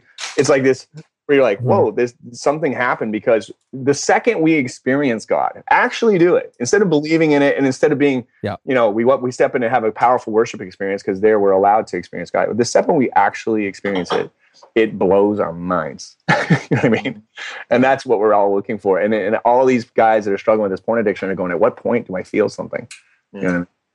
I talked to a group of college guys and at one point, you know, about this kind of work, and I had said to them, and we talked about this idea that if something is real, you actually don't have to believe in it; you just get to experience it, right? Uh-huh. Because I mean, you don't believe in your hat, you know, you you put it right. on your head, and um, and if God is real, um, we always talk about what you believe, what you believe, what you believe, and we have to start kind of understanding that our beliefs are based on experiences. So when Seth's saying we don't actually believe this, it's because we're not actually experiencing it. But the the head structure that we have is this kind of psychology that's decided that we, we have to believe it because of all the fear that if we if we let it go Uh-huh. that that there is no God, He's not there waiting to to help us, you know, and and it's just this fear. So it's like what happens is, and the reason the every man's battle thing failed so miserably and why the addiction problem has just gotten worse is because it just tightened the screws. It just said we're gonna we're gonna lock this belief Yeah. system down even more. I mean, it, it even said spent a whole chapter talking about you really gotta hate your sin, Right. and all the addicts are going.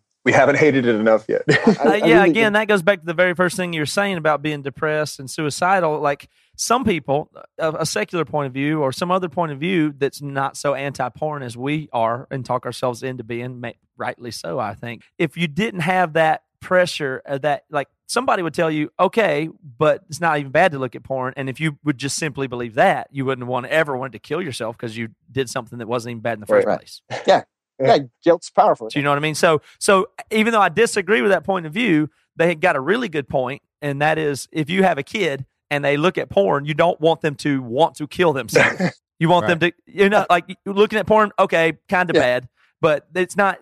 They've taken it. If they can take it to that level, and it can also cause them depression and to want to kill themselves and do all those other things, then you'd rather them n- not not take it that seriously. what you can actually do is you can pull right and wrong kind of out of the equation for a minute. And we actually do this in the book. There's one chapter where Seth goes, uh, where we talk about, I think it was about the one on sexuality, where Seth was like, all right, it's helpful for this chapter to take everything you think about right and wrong and sin, put it aside. You can pick it up when the chapter's done. Because Right. That's what Yeah. I'm saying. Yeah, That's what I mean. Like not porn isn't destructive or those things. I'm just saying that if you if you put it aside, it's the it's actually the guilt from doing the thing that you thought was bad that makes you want to kill yourself. It's not. now you're now you're quoting the book of Romans. This is the entire book of Romans is about this, right? And people want to read it as you suck, you're bad. But that he's trying to explain to us what the law does to us in our consciousness. He's Yes. explaining Right, that the how law. why the law brings death because it's something that functions inside of what it is to be human. So when we talk, when Jesus saying, you know, w- w- all of the New Testament, there's nothing that separates us from the love of Christ. Let's get rid of this whole thing where where your your you know your brokenness rises, the grace rises further. So can we get out of this step, this thinking and start asking the question that's actually helpful, which is what do you want? And is there any power for that? You know what I mean? Is there any access? And, and that's, I mean, and Paul, I think, was trying to tell us there's this unbelievable, powerful source within us and around us and through us. There's one God, God that is in all, through all, above all. And if we can actually just set aside the guilt and the shame that the law has brought us, we can begin to access this and find true, real transformation. Yeah, I think when you when you focus on the porn or you or you focus on the sin, then like you guys said, you're not ever actually you're just focusing on the the symptom Yeah. or the the thing that isn't even the real problem, and that helps you avoid it, and that's what your whole Yeah, focus right. on is. Yeah. Your, your focus is still on porn, just not porn. The first thing I do when I sit down with somebody that's having a porn issue now, I say, hey, first of all, first thing we're going to do is we're going to take a vacation from you feeling bad about this. Have at it. Watch all the porn you want. It's totally fine. So let's, while, while we're going to work on this, that it's not help for us to, to just feel guilty and ashamed. I said, so don't. And I said, now, now what I want you to do is observe the parts of you that do and start to feel it and let it in instead of always suppressing and finding ways to avoid these things and constantly trying to please a god that you think some, for some reason hates you because you're doing this let's let's just put that aside and begin to to watch and begin to see why we're doing what we're doing and and know that we're not i mean this is the isn't this the point of grace isn't it obvious I don't know how anybody reads the New Testament and doesn't recognize that all this guilt and shame and the shit that was brought on us by every man's battle and the books that copied that that thing and the 10 years after it is Yeah. useless. You know what I mean? it's easy to. I see what you're saying on that, but if you took it out of every man's battle and out of porn, what about just practical stuff for being a good dad? ah, You- I mean, that's good. How about that? That's a great though? 'Cause, I mean, a there's nothing question. wrong with practicality. On the other hand, right? that's great. I always came from this point of like, instead of thinking about is it right or wrong, the, question is, is it helpful? Is it not helpful? It, it's all. It comes down to Mhm. desire. Like, do you want to be a good dad? Do you want to be a good husband? And then you look at it and go, is looking at porn making me a better husband, or is it helping me as a husband? You know, and that that's a question that literally, like, everybody wants, like Seth and I, to to give an answer to that question, and I can't because I I have to look at you and go, is it? It's a question for you to answer with you and your wife. and Like you don't need it to be all about morality to achieve what you want to achieve. and making it about morality, You just don't- making it morality about morality is the same thing as making it about belief. Yeah. Because if we make it about belief, then I, well, like, I go back to that same thing, right or wrong belief. I mean, I've had so many Christians go, "Well, what's the right way to believe?" And I'll go, "We have forty three thousand Christian denominations in the world." I'm like, "You tell me. Yeah. You tell me what's the right way to believe, and I'll tell you what the other person believes." There's, we have to get away from this idea that God is sitting up there with a morality ticker, because, like what Seth was saying, we're talking about grace. Grace eliminates that paradigm completely. And now we are in a space where we go, what do you want? What do you desire? Because if you desire to be a good husband and you desire to be a good father and you want to do that, stuff like that, then you have to ask the question, what's helpful? Yeah. What's not helpful? Because sometimes it, it means, you know, there's been people where you go, it's not helpful for you to be at that church. I'll go, it's not helpful for you to be doing this or doing that. But sometimes it's, you need to get out of that space because it's Yeah. keeping you in this, in this, in this wrapped up in this paradigm that's not helping you at all. So in a way, that's more practical than than general practicality applied to all people in all cases. Absolutely. It's more practical to ask yourself, is this effective Yeah. or not for me in this case on, about this subject? and and maybe you guys can speak to this too, and I hope I'm adding to the point. One thing that I like about this take on it is the worst thing that's happened is to the church. Two, two, two worst things in the, the church is church focuses on homosexuality, terrible, get all you know, and porn. Get rid of it. And that, like, if you could get rid of, if you could wipe those two things off the earth, oh man, we're great Christians or something like that. Like, I like this take of, hey, it's not the porn. Forget about the porn. Wait, it's us. Hold on, let's let's think about us because the biggest thing in the world, just like you said, David, which is so true with me too. You stop looking at porn, you didn't feel any different. It, it was never the porn any either way. Yeah. You know, it was David. You know what I mean, that- that's the thing that's interesting. and it's more than even just just me. What I what, it- let me I, you say you know what I'm going to share just a little bit of this story, and I think it's chapter four of the book. I kind of share this story for me. What it was was I went and saw a therapist here in town. There's a group here, and and you could call them New Age if you wanted to, but the truth is is they they they do body work, kind of like what Seth's talking about. They get into it. When he told me it's not the porn, it's not the problem. When I told him, I said he goes, so he was looking through my paperwork, and he's like, so you've been a porn addict for ten years, and I'm like, yeah, it's just just that's why I'm here. And he goes, that's not why you're here. And I'm like, oh, I think that's why I'm here. And he goes, no, that's not why you're here. and he's like, and, and then he says, he says, porn's not the problem. He goes, we're going to find the disease, the real problem. We'll, we'll heal that. You won't want porn anymore. And I was like, okay. And all he had me start doing, he, he laid me down, covered, blindfolded me and had me do breathing. He said me start doing this breathing. And then he says to me, we're going to feel everything. He says, all your life you've been taught not to feel. We're going to feel everything today. Everything that's inside you, we're going to feel it all. And then he had me start breathing a little faster. And it was, I'm like 60 seconds into the thing. And all of a sudden I start going, "Ah," and I go, what is happening? And he goes, just relax, stay in it, keep breathing, keep breathing. And all of a sudden, like I started, all of this emotion started pouring out. I started sobbing. My whole body arced up in the air and I was freaking out. And I'm, and he's just sitting there next to me calmly going, you're doing great. Stay in it. Keep breathing. Yeah. See, see, Seth knows Floyd. That's why he's laughing because he's this old, old. Well, he's not old. He'll hate it if I say that, but he's a Tlingit. He's an old Alaska Native man, and he's got his. He's very calm and very quiet, and but he just saying, just stay in it, keep breathing, stay in it. And I basically screamed like bloody murder for like ten minutes, and Oh then it started gosh. to dissipate and slow down and slow down, and then he walked me through a space in my in my past and through this grieving of our father was killed when we were twelve he started walking me through some of these things and helping me kind of speak truth to some of these moments. And at the end of it, he said, Now he presented this 12 year old boy. I'm blindfolded the whole time. I mean, this 12 year old me in front of me. And he says, We're going to welcome this back into you. And I embrace this 12 year old me. It comes back into my body. And I passed out when it happened. I actually hit the ground. And I, when I woke up, I'm in this crazy space where I was like, I felt like I had new skin on my body. And I'm like, going, What did you do? And he goes, I didn't do anything. He said, You did it. And I was like, Okay. And I'm leaving and I walk out of the, the, the, the therapy center and I'm, I'm looking up in the air and I'm seeing like snowflakes coming by and I can see like the crystals and stuff like that. I can see the shapes of them and I'm like tripping out. And he told me, he goes, Yeah, you're going to see kind of weird stuff.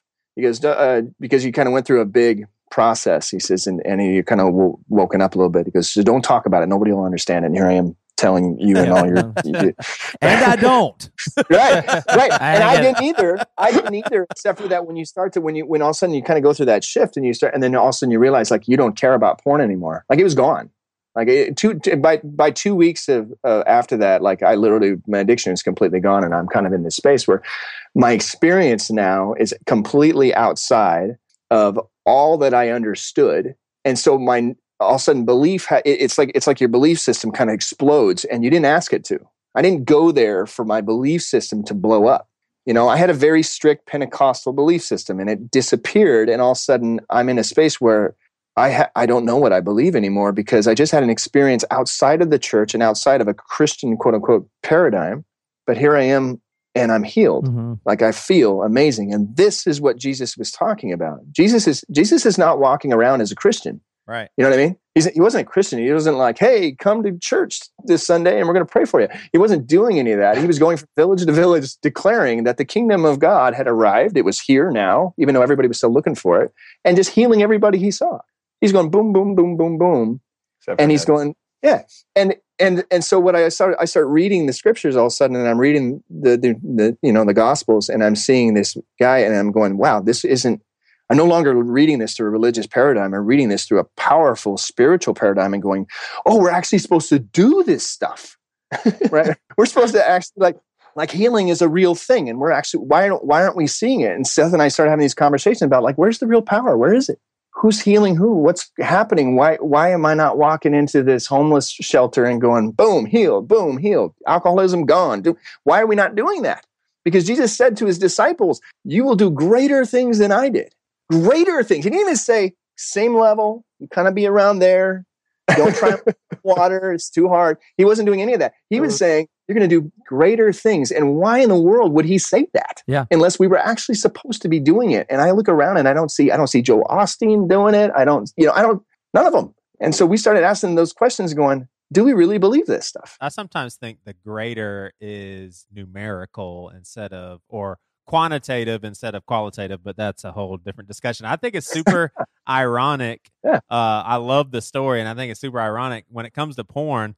The twelve-year-old boy is the problem for me. I want the twelve-year-old boy out of here because he's the one that started masturbating and looking at porn. Fascinating though. And, and bro, It is I- crazy. honestly, if you read our book, and there's this little meditation that you do in there, you can you can actually go into that space. Yeah. And you can ask you can ask Jesus to be there with you. Yeah, they're saying If- you would address that exactly that. You can actually that. go right back Right, in. instead of separating at that point like you did and said that's the bad Joey and the Right. good Joey, Gotcha. and you know put it all back Yeah, together. you can go back into that space right now, bro. Like you can just sit down and close your eyes, and you can actually sit there as an adult. You can walk into that space, ask ask Jesus to be with there with you. Watch that twelve year old boy looking at porn. Just watch him. Yeah. Well, you. I think you guys all missed it. Joey just loves twelve-year-old boy sexual jokes. Right? right.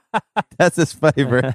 I don't understand what Joe is talking about. What's really cool about this too is what I, what I like about this idea too is instead of I'm waiting on God to leave the spiritual world and come here to my reality, you guys are saying a reality is that the the spirit of God is inside of it, that the, the kingdom is with us now, and it's not like God comes to us. He already has, like he's with us. It's not we're waiting on God to do something. We're just not accessing it. And also at the same time, when you guys come, have y'all, y'all ever come to the South and see like old Baptist ladies and they just think you guys are the craziest people in the whole world? Like I can't imagine a overweight 49 year old Baptist woman shaking and calling her 12 year old self or something like that. Did they, Right. the a people lot of think people y'all are aren't cool? ready for it. Yeah, yeah. They're, They're just probably not not. ready, You know- are they? It's you know, scary. It's, scary, it sounds to some Yeah, people. well, it's it's Can be, scary. yeah. It's scary because there's It can things within us all that are are heavily, heavily resistant to any type of actual transformation. I mean, Yeah, i- if you think about Yeah. it this way, if you just think in terms of of you know, let's say the enemy or whatever term you want to use about the spiritual world or the kingdom of darkness or whatever it is, is very invested in us. Just keep going to church, right. go to your accountability group, Right. get your software, keep going, go, go, keep doing that shit until you until you're ready to blow your brains out, and then double down on your beliefs and keep going, and then get Every Man's Battle and keep going.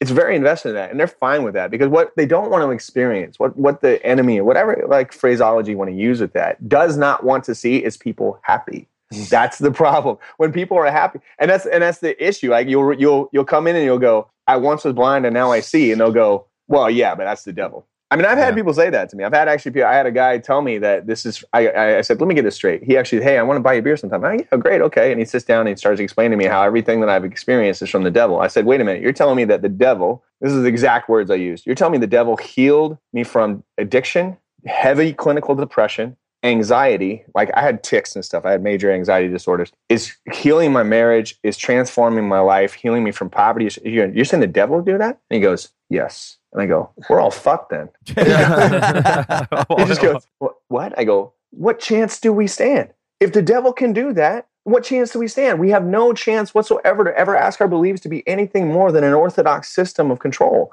At what point in this freaking church, man, do we stop and go, our beliefs, we can ask them to work and we can gauge the truth of them by the experience of them? Because if Jesus said the fruits of the Spirit, we're talking about peace, love, joy, hope, mercy, kindness. That's the kind of stuff that shows up when there's actual fingerprints of God, Sure. right? And if we're not experiencing those things, Dave's like, preach.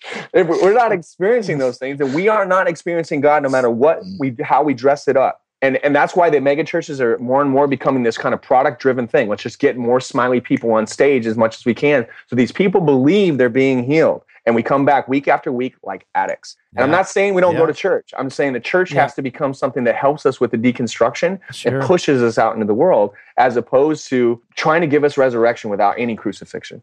Yeah, it doesn't make sense to try to get all your beliefs. It's as if we need to get all our beliefs and ducks in a row and then confirmed and then uh, aggregate those, get around all the people that have the same ones first. And then maybe we can do some work or something could theoretically happen. And we Right. spend all our time on that shell game of, of having teams and point of views instead of individual person that does have access to spiritual power and Jesus himself. And yeah, and nobody will. I mean, I think I do feel like people aren't necessarily ready to do what you're, you guys are saying because that sounds like, oh, that's probably a big component that's missing in my life. I'm not really ready to go to that shaman that, that David was talking about earlier.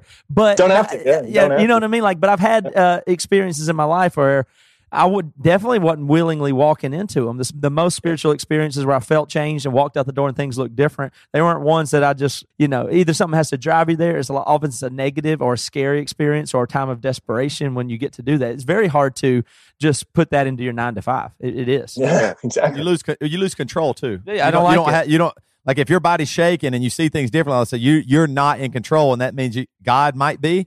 And that, I that- I don't people- know what, people I don't know what it means. People are actually scared of that. People are really scared to let God actually be in control. It sounds good to say, "Oh, God's got everything," but you're right. You were talking about finances or what? No, I'm just going to work. I'm going to muscle through this, man up. All this.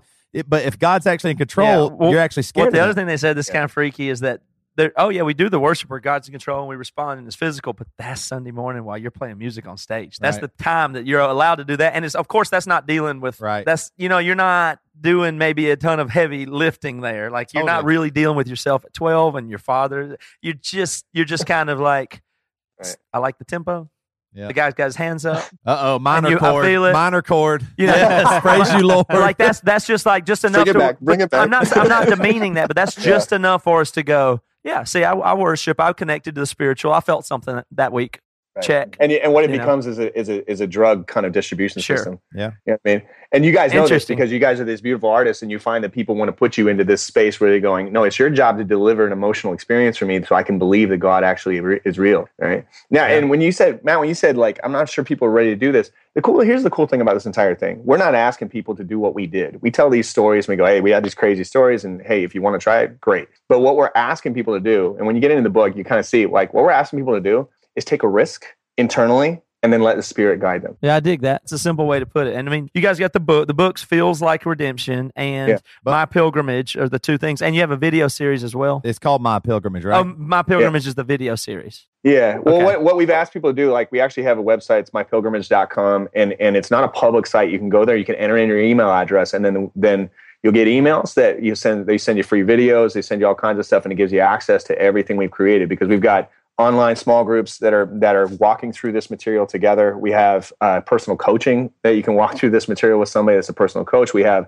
the guidebook. We have the film series that goes with the guidebook, and then the book. The book itself is available on Amazon, um, but that's the only thing that's actually available individually on Amazon. The rest of it is actually through the website, and and this is all produced by you know we we wrote all the material, but um, you know Craig and Triple X Church are the ones that are actually have kind of put this entire thing together. Because this was Craig. Craig got the book. I actually sent it to him for an endorsement. He got it. Called me right away and said, "Man, we can do so much more with this. Let's do something." Yeah, that's So- awesome. And, and the first three videos are free right now too, right? If you sign Yeah. up, you get the first three videos free. So that's awesome. there's a preview film. It's like a 10 minute film of the there's a preview of the entire thing. Then there's a, a one, the first film, which is David actually teaching some stuff. And, and it's, we hiked a bunch of guys up in the mountains and just had a super raw experience. And it was awesome, man. And we just filmed it. So yeah, it- where, it- where was that at? The, the the preview video. It looked it looked like deserty. yeah, it was in Arizona actually. Hey, I was wondering. Superstition Mountains in Arizona, but it was pretty. It was pretty hardcore up there actually because it was winter. It was January Yeah, it last year. It was winter. it was yeah. cold. Nobody was cured properly except for the Alaska guy, and and so we were you know freezing our butts off, and and David's I was- rescuing. I was everybody, toasty. and- So y'all were thought just y'all were just being total dudes. Hey, let's just let's go out in the desert and film something about porn. Craig had a great idea. He's like, we've been trying to figure out how to do this. Are we doing this kind of Rob Bell Nooma eh, kind of thing? Or are we doing some other stuff? And Craig's like, here's the idea. We just put a bunch of guys in a hard situation and see what happens. And we're like, Yeah. okay. And it kind of works with the aesthetic of what we're trying to create. And and because the whole thing is about pilgrimage. This what we're trying to do. And ultimately what we're trying to do is shift the paradigm. This is not a freaking battle. you know what I mean? And you can hear I'm passionate about it. If we want war, we're going to continue to fight wars. You, you want it, you get it. You live by the sword, you die by the sword. And so the idea is what if we can turn this thing into pilgrimage? This idea of this sacred journey where we step on a road, we start walking, and we understand that these addictions are not a battle. They are holy and sacred at some level because they are meant to drive us to the deepest places within us. Hmm. So we're going to bless that and we're going to work in that journey and we're going to stop fighting a war that just never seems to end, you know? And that's what we're really trying to create with the entire, even just the aesthetic, the design work is all just designed to go, guys, this is not a war. Yeah, I understand. That's very war. it's fascinating stuff. Is that contradictory to what you experience with redemption groups, Matt? No, it's- I, I was actually feel like it's very similar. I mean, that's a, the in, in fact that whole thing that I really enjoy there. It was a- very similar, in fact. But it's like uh, the whole the whole premise of that of Mike Wilkerson's uh, book Redemption is it's very similar. Even the artwork kind of looks similar. It's like you go through the Red Sea on your Gotcha, journey through the wilderness for forty years with God, and then you try to tune out and not believe and don't want to go there, but He's there. You just got to you just got to stay. You got to stay with it. So it's very, Yeah, very and then, you know that that whole thing of, of a, your redemption group and stuff like that. It's funny because these accountability groups and men who meet together to give each other strength all over the world and all over the country. That's it's a pilgrimage. They're walking That's right. together. They just they right. just have now they just got to get that shift out of their head and understand that oh because the battle mentality means that we we we win or we lose, and this is not what it's about. I, yeah, I this is not about agree. yeah, it's not about winning or losing. This is about helpful. Yeah. Is it helpful? Yeah. And, and above all things, and I say this all the time to my kids, I say, above all things, God should be helpful. I think you're right. I think you're It should be a- so I, there, just so you know, Craig set up a, um, an email address, badchristian at mypilgrimage.com Perfect. for you guys. And I think All right, he's, let's I think he's, that uh, yeah, yeah. So, so if You- if you, if your listeners want to, want to like, are curious about this, have them email badchristian at mypilgrimage.com, say, you know, hey, sign me up or whatever. And they'll, So all you have That's to do, you don't even have to go to a website. You just get Nope. on your phone. Let's Yeah. try. Yeah, Craig told me about that too. I thought it was really interesting. I'm going to check it out. Yeah. But you t- you just email, hey, I'm Matt to Yep. badchristian at mypilgrimage.com. that's it. Cool. Yeah. Let's- let's and you get some free Yeah. stuff and some discounts and that kind of stuff. So- Okay, sounds good, guys. We really enjoyed talking to you. Yeah, I man. think some Yeah. fascinating Yeah, stuff. and you we as well. appreciate Matt, you live in Seattle, right? I do. Yeah, let's grab a beer. You got it. Just, Yeah. I love that. Yeah, and if it's totally cool, I might have missed some of the point, but I, I'm going to tell my wife. I talked with author Seth Taylor, and he, when he counsels people, the first things he says is, "Don't even feel bad about the porn you're I don't watching." feel bad. Hey, I, I- That's what he told me. Absolutely. Last things on that, you have my permission. You'd let her know. all right, we'll, we'll see you guys soon. You, uh, then you can go back to every man's bed. Right. all right, talk to you soon. Thanks, guys. All right. Thanks. Yeah, man. thank you guys. Appreciate it. And we're back. Guys, another interview we slayed. Oh, We destroyed it. I mean, I think there's blood left on the floor, but it was from just our hearts beating so strong of how good of interviewers we've become. yeah. I think Wow. we're top 10 interviewers in the world now. Who are the I- who are the top? Who are the other nine? Let's see. Let me think about it. Um, Paula Zahn. Oh my gosh, she's. didn't you oh, used to have a crush on her? That's why I said it that way. top 10 interviewers. Katie Um, Couric.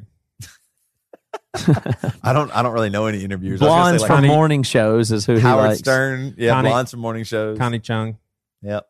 Maury Povich, her husband. Anyway, Tom uh, I'm, Brokaw. gonna, I'm gonna mix things up here a little bit. Dan Rather. Normally, I want to Walter Cronkite. I want to bring the truth.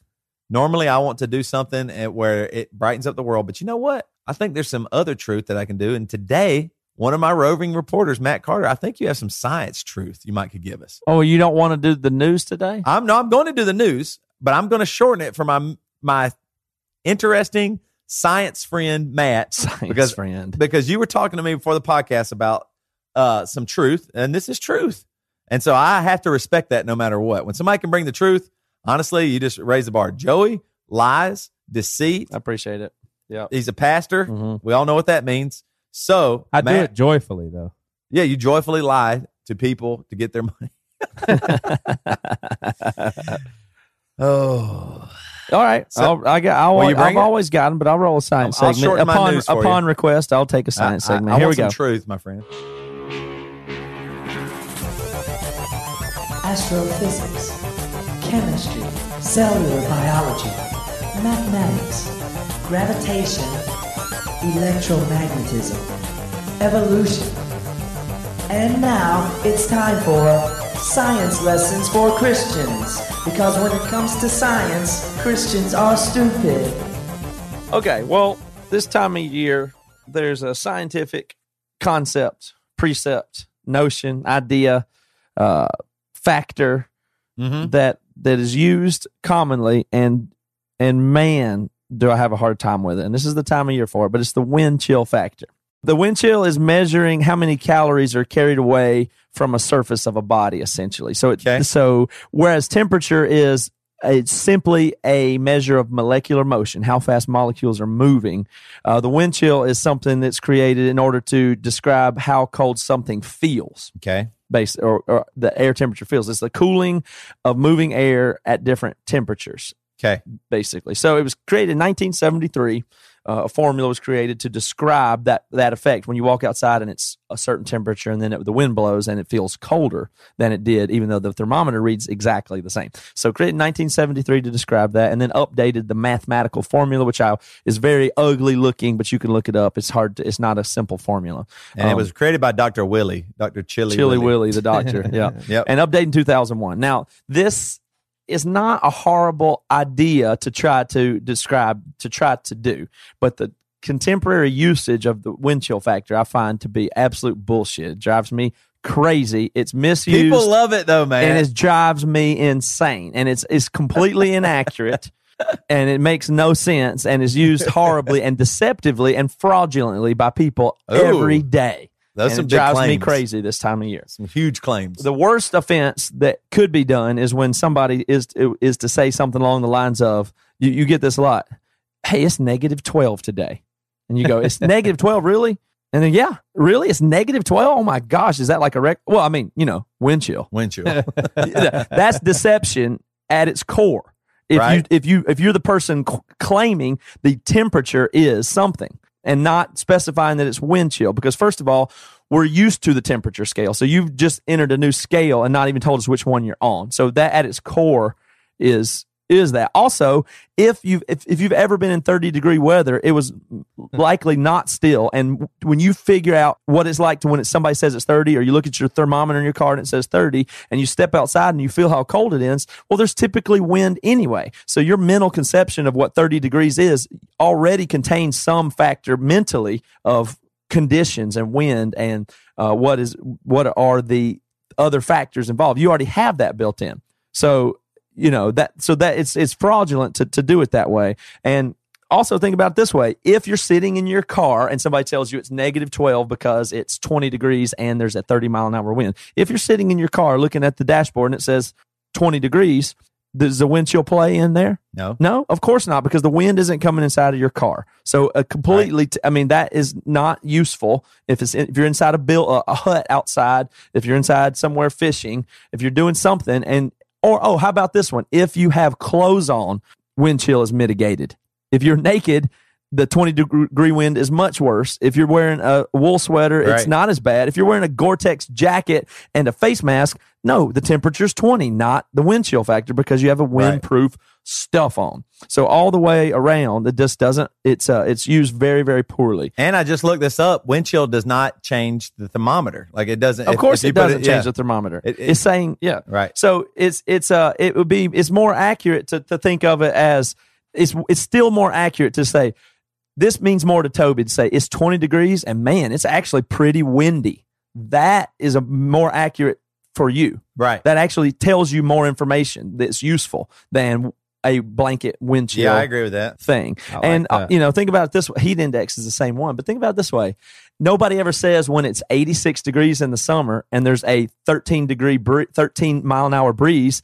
That'd be like somebody. There's a wind chill factor. Then is there not? Yeah, Yes. totally. Doesn't it feel cooler? But do no? Does anybody say, well, yeah? It, does anybody go? It's actually it's 78 degrees. And you go, oh, really? My thermometer says 86. Well, you know, wind chill factor. Nobody does that in the summertime, but most assuredly, it's the true Yeah. if it's 86 degrees and there's a 20 mi- mile an hour breeze, then it's, oh, the, the feels like temperature is 76. But nobody does that because it's not sensational. Yep. That's what people are looking for is the sensational element to it. The same with the heat index. You love to say it's 103 be, when it's really 98 because then you you're that jerk. I mean, you're just like you you know you're gravitating so, towards the sensational to try to prove a point that and and it's deceptive and it's fraudulent and knock it off. I, I I, love it, man. I love it. I agree. I'm not with you. saying If it- meteorologists are the most guilty, but sometimes local news can be. But it's more It- like it- your buddy that just goes, dude, negative 10 today. it's way more beneficial to go. It's cold and, And windy. windy. Or- they- yeah, oh, good. I have a windproof windy. jacket. So it's just slightly Right. cold to me then. Okay. Or Right. I better get a windproof jacket or I'll stay indoors or whatever it is. Matt, another great news oh, I- segment from a roving reporter. All right. Matt, you don't even have to kick my music today. We'll just roll with my music. Yep. And have, you, since we you already were a rolled roving, you were a roving reporter today. Brought some truth, so I, I got one. Well, that'll save us some sound effects. I, Budget. I know. Thank God. I mean, we're trying to cut corners here to keep this thing afloat. It's unbelievable. Trust me. Just join the BC Club if if you if you like science with Matt, if you like the damn news, if you want Joey to stay as large and in charge as he is, you better join the ba- the BC Club. Yeah, and if you don't, you don't care about God or people getting saved or clean water. Yep. Or people burning in torment for one second, Nanosecond. a nanosecond. This comes from the old Huffington Post. An Oklahoma man is horning in on a dubious honor of mugshot of the year. Paul Terry was arrested Saturday after a man told police that he was robbed by two people, one whom was sporting a very unique forehead tattoos. The victim described the man with devil horns on uh let's see, with devil horns and the words F cops, F star star star cops inked. What do you think that meant? F star star star. It's like is that like for a four letter word? F cops. What could that mean? Fast cops, Free cops. why would they? Why would they? feel cops. Why would they start out? Feed cops. find cops? Why would they start out?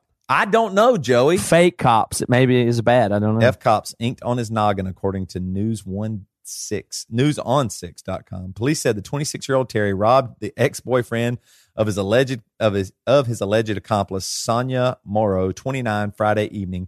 When the victim opened the door of his home, Terry and Mo Moreau allegedly forced their way inside, and the victim told police that Terry threatened to stab him if he didn't give him the money. So here's what I'm thinking. I like tattoos, but I am learning more and more. I guess like if I commit a crime, my tattoos are like helping to catch me. Joey, you have a tattoo. Yeah, yeah, I do. Just one? Yep. You ever gonna get any more? Uh, probably not. But I believe now, although it can get you in trouble with the police, I think I'm okay with face tattoos. You know what I believe? I used to, Okay I used to think that uh, they would be terrible, and I hated them, and I What never saw. I didn't like. okay with? I think maybe one day I might could even convince myself to get one. Do you know what I believe? I, I did. I used to not. I used to. I'd never do that. I'd never get them You're not gonna get a face tattoo. on the on the top of my hand yeah, and Yeah. fingers. I was like, oh, that makes. I can't do that. I'll never do that. Now I'm like, ah, it looks kind of cool. I like knuckle So I- tattoos and I hand mean, there's a tattoos chance I might get a tattoo everywhere. lot. You're not gonna get a face tattoos. You ne- You can't say I won't. Teach them well. And I mean, I'm a little Why would you get a little tear. Mute Joey and tell me why what you might get as a face tattoo. Something cool. Something really awesome that people I would do. That's awesome. long ago. Maybe a big Green Bay Packer or oh Tiger Paw, walk Clemson Tiger in Paw. Anyone's shadow. If I fail, if I succeed. I love that this is on video and people can see Yeah. what you actually are doing. Yeah. No matter what they take from me. That's the damn news with Toby Morrell. I really don't understand this even at all, even a little bit. It's No one can. It's just not understandable. The creator of it has no clue. The creator of this part of our podcast has no clue what he is doing. What the point of it could I even mean, there's be. no, there is no point. There is no I point. love It's the- not funny. I It's not entertaining. There's nothing to it. And if it is, it's only us bringing it to attention why it is and making us look Right. like we're saying something to him and discounting him that makes him look like what he was doing actually made sense in the first place in any way. You're welcome, asshole. You're welcome. Here's this is here's what's funny. This the is bailing you out. If don't you understand? that I didn't need bailing out. I bailed my own self out by just singing. I just let it ride. Here's what's here's what's That- the just as the, all the Toby and greats have done through the years. All the greats. All right, listen, listen. both both of you are shocked that I'm doing it. Not shocked. Toby though. I wouldn't say shocked. I'm I'd say not hurt, shocked. disappointed. But- I but expected saddened, it, and it here's hurts. the big here's the big difference is let Toby down. Toby actually has a kind of a smile on his face, like I can't believe this is happening. Matt is just disgusted. Yeah. Yes, you are He's got a accurate. look of just Hey, before you go, can I have some of your depression medicine? Just need it after that. Just kind of need it. We have too many of these in a row. By the way, we're accumulating a high percentage of these lately. I agree. I agree. high percentage of what? King did shit for the end of our podcast.